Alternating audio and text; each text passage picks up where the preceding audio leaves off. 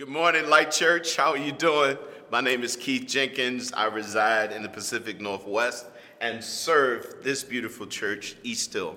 And uh, it is, you know, a joy to be with you. I had intended on actually being present because what better reason is there to go to San Diego than to go to the beach and to eat great food, see great friends? Oh, I'm sorry, and preach the gospel at Light Church. Yes, supposed to be there, but we can't. But I'm so grateful for the technology that allows us to uh, be together this morning. Listen, I love your pastors and would love to have hugged their neck and seen them, but they're getting away, as you know, this summer, and it's good for them to get some rest. Keep them in your prayers while they're away. It's been a difficult time leading through the crisis and that type of thing. We want them to come back refreshed and ready for the fall push. Amen? Oh, by the way, I'm one of those preachers. Holler back at your boy this whole time. So, listen, I know that you guys have been in a summer series, and I'm going to jump right into that series. The text that I've selected is Psalms, uh, Psalm 23, and it's a familiar portion of scripture. In fact, little trivia point for me this is literally the first, it is my favorite, one of my favorites, but it's the first scripture that I memorized. And I did that in exchange for my freedom in, in the summertime growing up in my grandmother's house. She made sure that we memorized scripture, that we read scripture. And one of the things that she made me do is before I could go out to play, I needed to have memorized the text. And this was one of the first ones. But it's not just my favorite, it is one of the favorites of millions of people, both inside and outside the church. It's one of the most, it is one of the most uh, meditated upon, quoted, memorized texts that we have in the scriptures. And, and I think it's for a great reason because when you think about it, we're going to get into it in just a second, but when you think about it, it is one of those texts that gives us great comfort and great consolation for our souls. In fact, you can look throughout through history and you'll see people that were under persecution and the threat of death be quoting this text as they were suffering, as they were being tortured and ultimately put to death. It's also called, I know today we're celebrating life and light, but it's, it's also called the funeral song because, again, it, during funerals, you will hear people either quote it, read it, sing it, because it is, again, one of those texts that gives us great comfort um, in, in, whether you're in good times or whether you're really struggling. And so, also, I ran, ran across uh, a, a, quote, or actually a little bit of a biographical story, a little snippet, a little tidbit of uh, President Lincoln. During the height of the Civil War, he was battling with depression off and on, and he would read the 23rd Psalm to himself out loud to give himself comfort during those dark days. And so let's, let's jump into Psalm 23 together. Let's, I'm going to read the whole thing. Here's what I would suggest like my grandmother, why don't you, instead of making this a one off this week, why don't you take this text and commit it to memory? Like take the next several weeks and just memorize it and just go word by word, phrase by phrase, and let it sink deep into your soul, okay? So look, let's read it together. You know it's a familiar portion of scripture, but I'm to read it and you can follow along. Uh, it says, The Lord is my shepherd, therefore I lack nothing. He makes me lie down in green pastures. He leads me beside quiet waters. He refreshes my soul, and he guides me along the right path for his name's sake. Even though I walk through the darkest of valleys, I will fear no evil. For you are with me, your rod and your staff, they comfort me. You prepare a table before me in the presence of my enemies, and you anoint my head with oil, and my cup overflows. Surely goodness and love or mercy will follow me all the days of my life, and I will dwell in the house of the Lord forever. So let's take a little walk through the text, verse by verse, and see if we can draw out the things that God gave me for you this morning. First things first the Lord is my shepherd, therefore I lack nothing. If you notice, David is not making a congregational statement. He is not making a statement for the church or for the nation of Israel. This is a personal declaration from David that is that gives us a, a window into his relationship with God and how he felt about God. This is his personal declaration. The Lord is my shepherd, not a shepherd, but my personal shepherd. Therefore, I lack nothing. So, so then right off the bat, the question you would have to ask yourself is who is the shepherd of my life? Who is guiding my life? Who is doing what shepherds do, which is everything for their flocks, protecting, preserving, providing for. And so when you start thinking about your relationship with the Lord, you've got to ask yourself, am I under the shepherd's care? Is he my shepherd? Because David is saying that, that out of all of the shepherds there are, and this is metaphoric for him because he recognizes himself as being a shepherd, and he was a shepherd at one time. And this is common in that, in that culture to have different shepherds of different flocks. And he says, Oh, the Lord is my shepherd. And so when I think about that, the first thing it says to me is that when I place myself under the Lord's uh, under the Lord's leadership, that He takes responsibility and, and assumes the role in my life as that person who will provide, protect, and take care of, nurture me as one of His. And so, if God is a shepherd, then that makes you and I a sheep, which that is not a compliment, just so you know.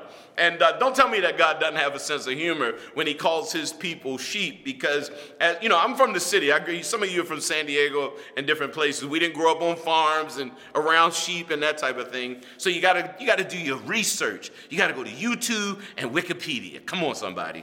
And so, right out of the gate, you start realizing when you do any study of sheep, you recognize that they are absolutely helpless that they have no natural defense in and of themselves except to run. Hello, somebody. They're not very intelligent and they're completely vulnerable. Uh, another thing about them, if you don't know or not, they are directionally challenged, which is why Jesus says, "Me, we're like sheep, and we've all gone astray."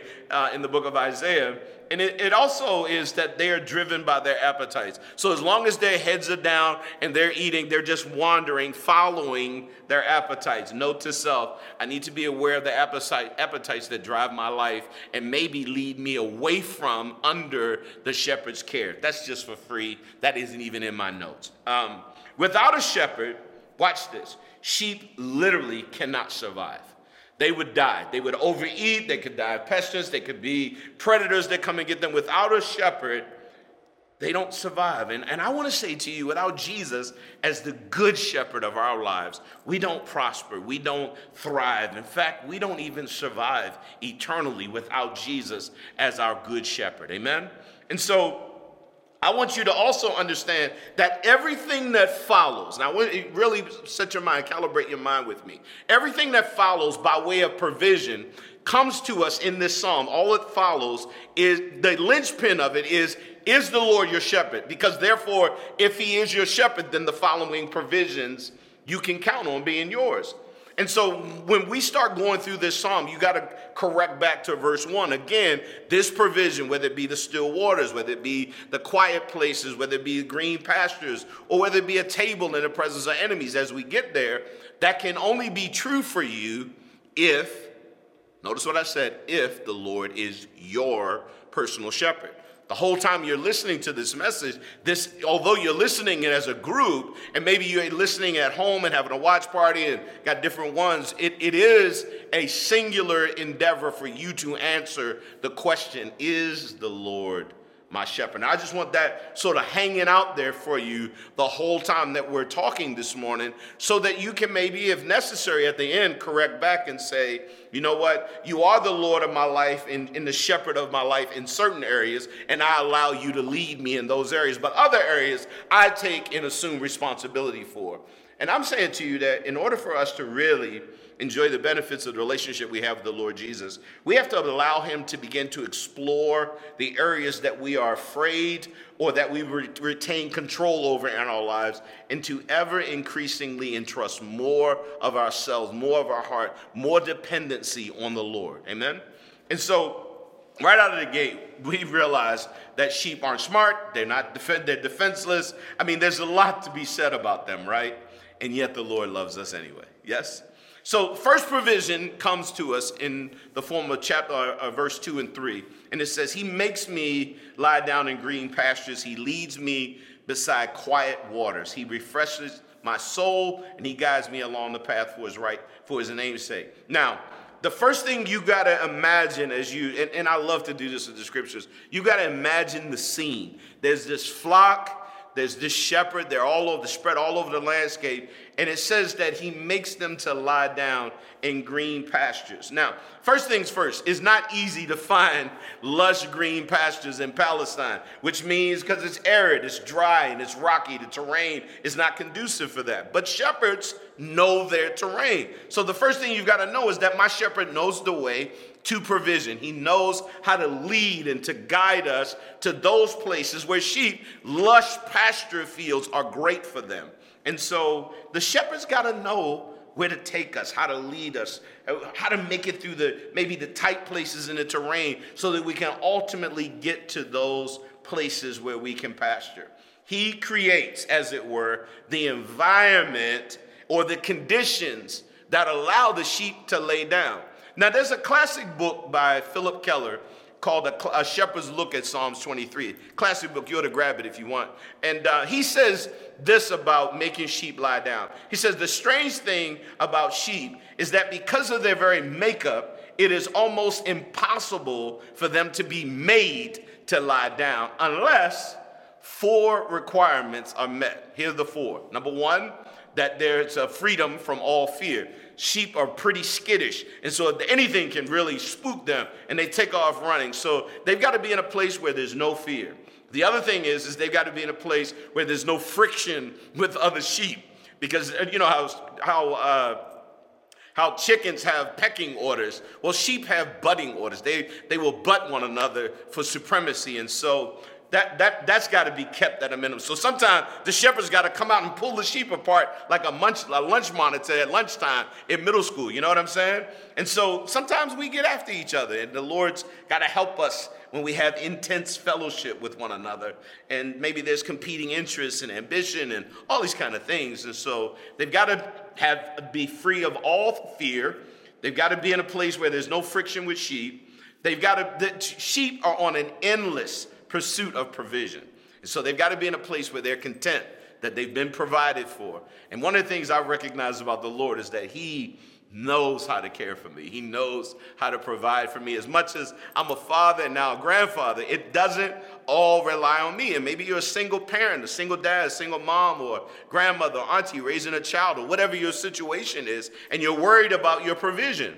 Well, you can't lie down in that condition but you can when you trust the shepherd knows how to provide for you. Amen. And then lastly, one of the things that drives them nuts is pests, bugs, parasites, different things getting in their eyes and, and setting up nests, and different things. So, so we want to be free of pestilence. And there's a lot of things in our life that just drive us nuts. Whether it be cultural, whether it be relational, whatever it is, those things that the enemy would use to stir you up and to cause anxiety and grief in your soul, the shepherd knows. And so, four conditions have to be met freedom from all fear, freedom from friction, freedom from a search of provision, and free from all pests. Can the church say amen?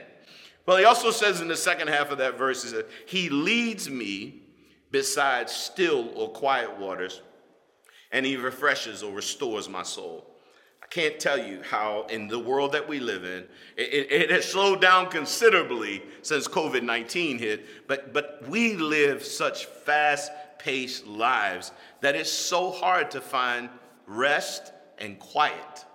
Can the moms say amen with all the littles at home right now? It is just hard to find not a place of isolation Isolation is getting away from people, trying and, and withdrawing from them. No, that's different than solitude, which we spend to have quiet moments with the Lord that restores and rejuvenates our souls, allows us to be in His presence to exhale a little bit.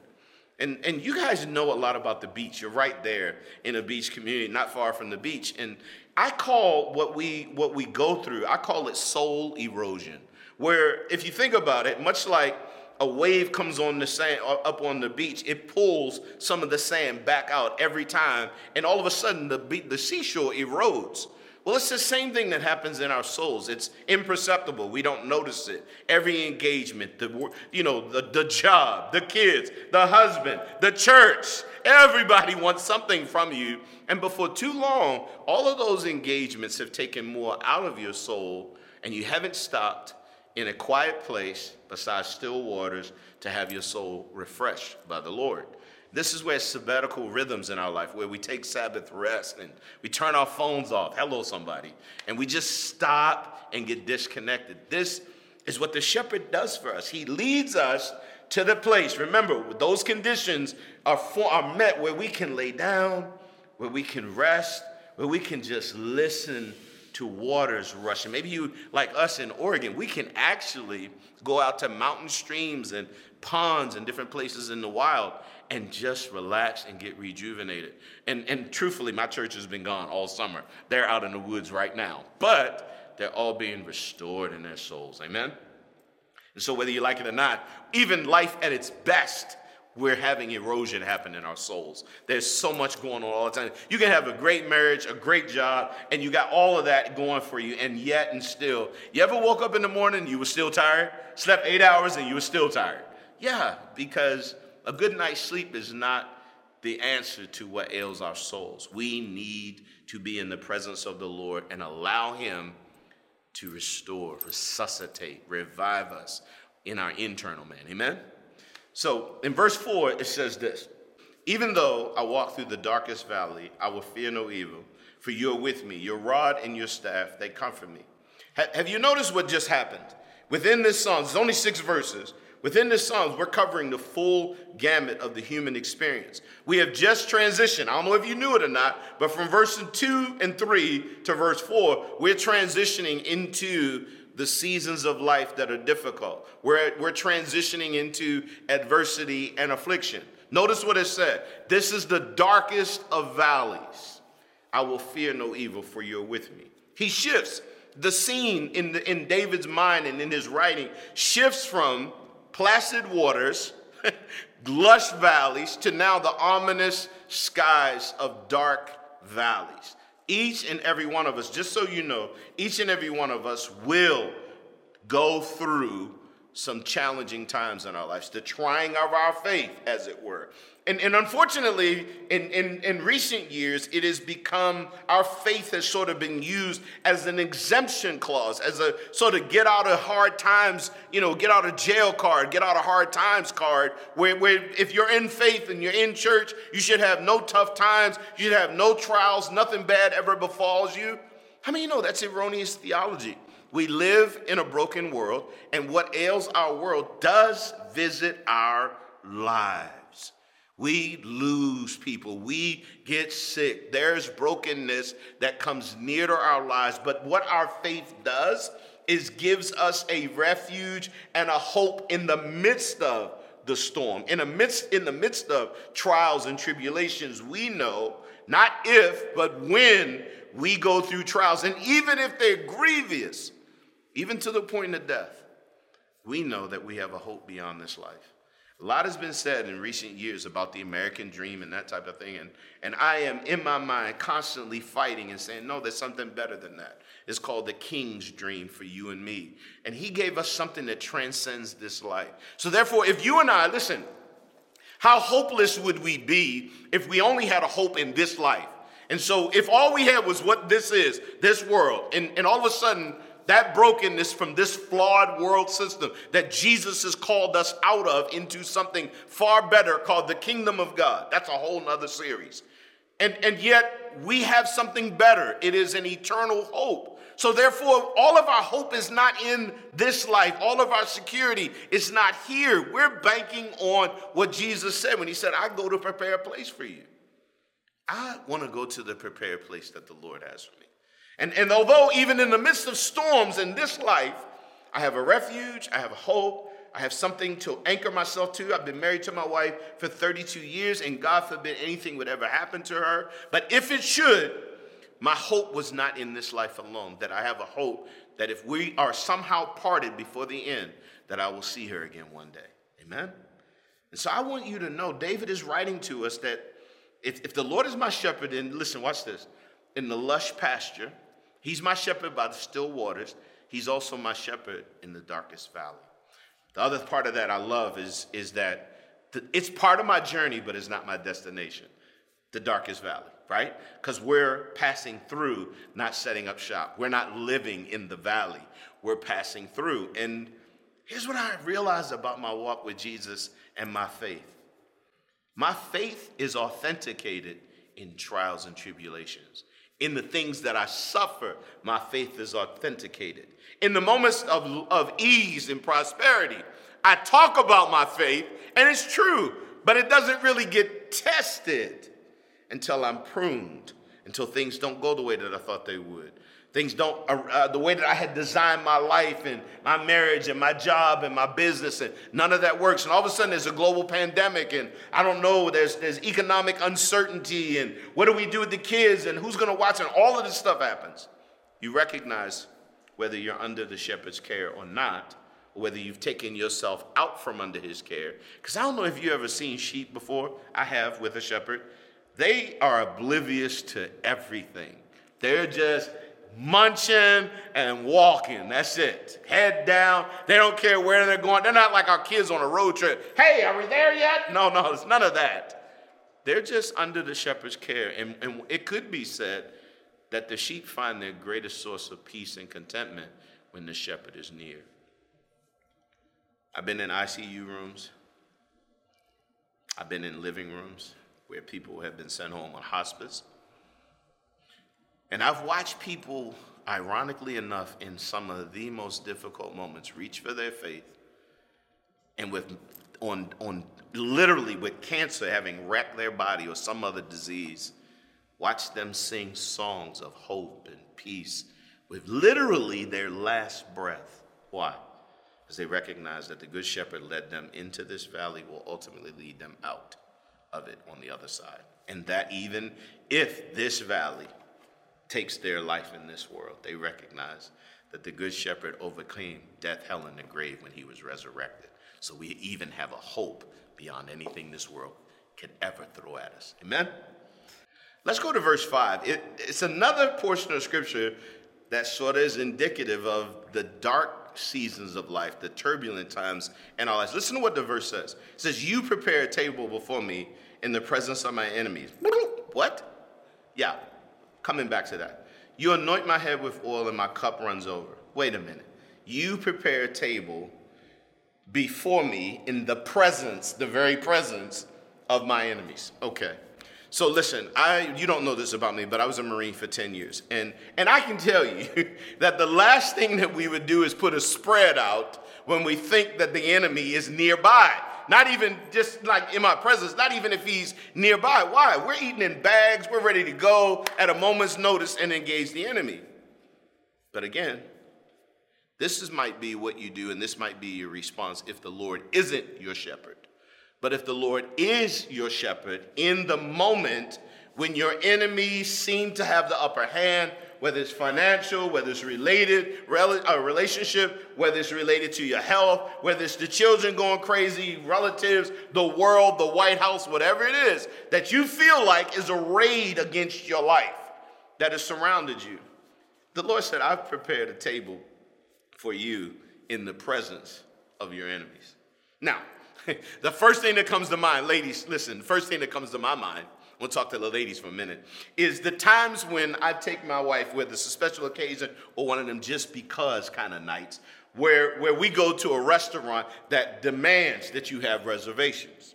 That reservations are made, and all of a sudden you get there. I don't know about you, but I always feel really different when I go to the ta- to the counter and check in and say, "Hello, my name is Keith Jenkins. We have a reservation for two for seven o'clock." And they say, "Oh, Mr. Jenkins, let me see you right here." Yes, you do. You have a table right this way. And all of a sudden, I just reach out to my wife, Coco. I'm like, "Come on, girl, we in the right place at the right time, right?"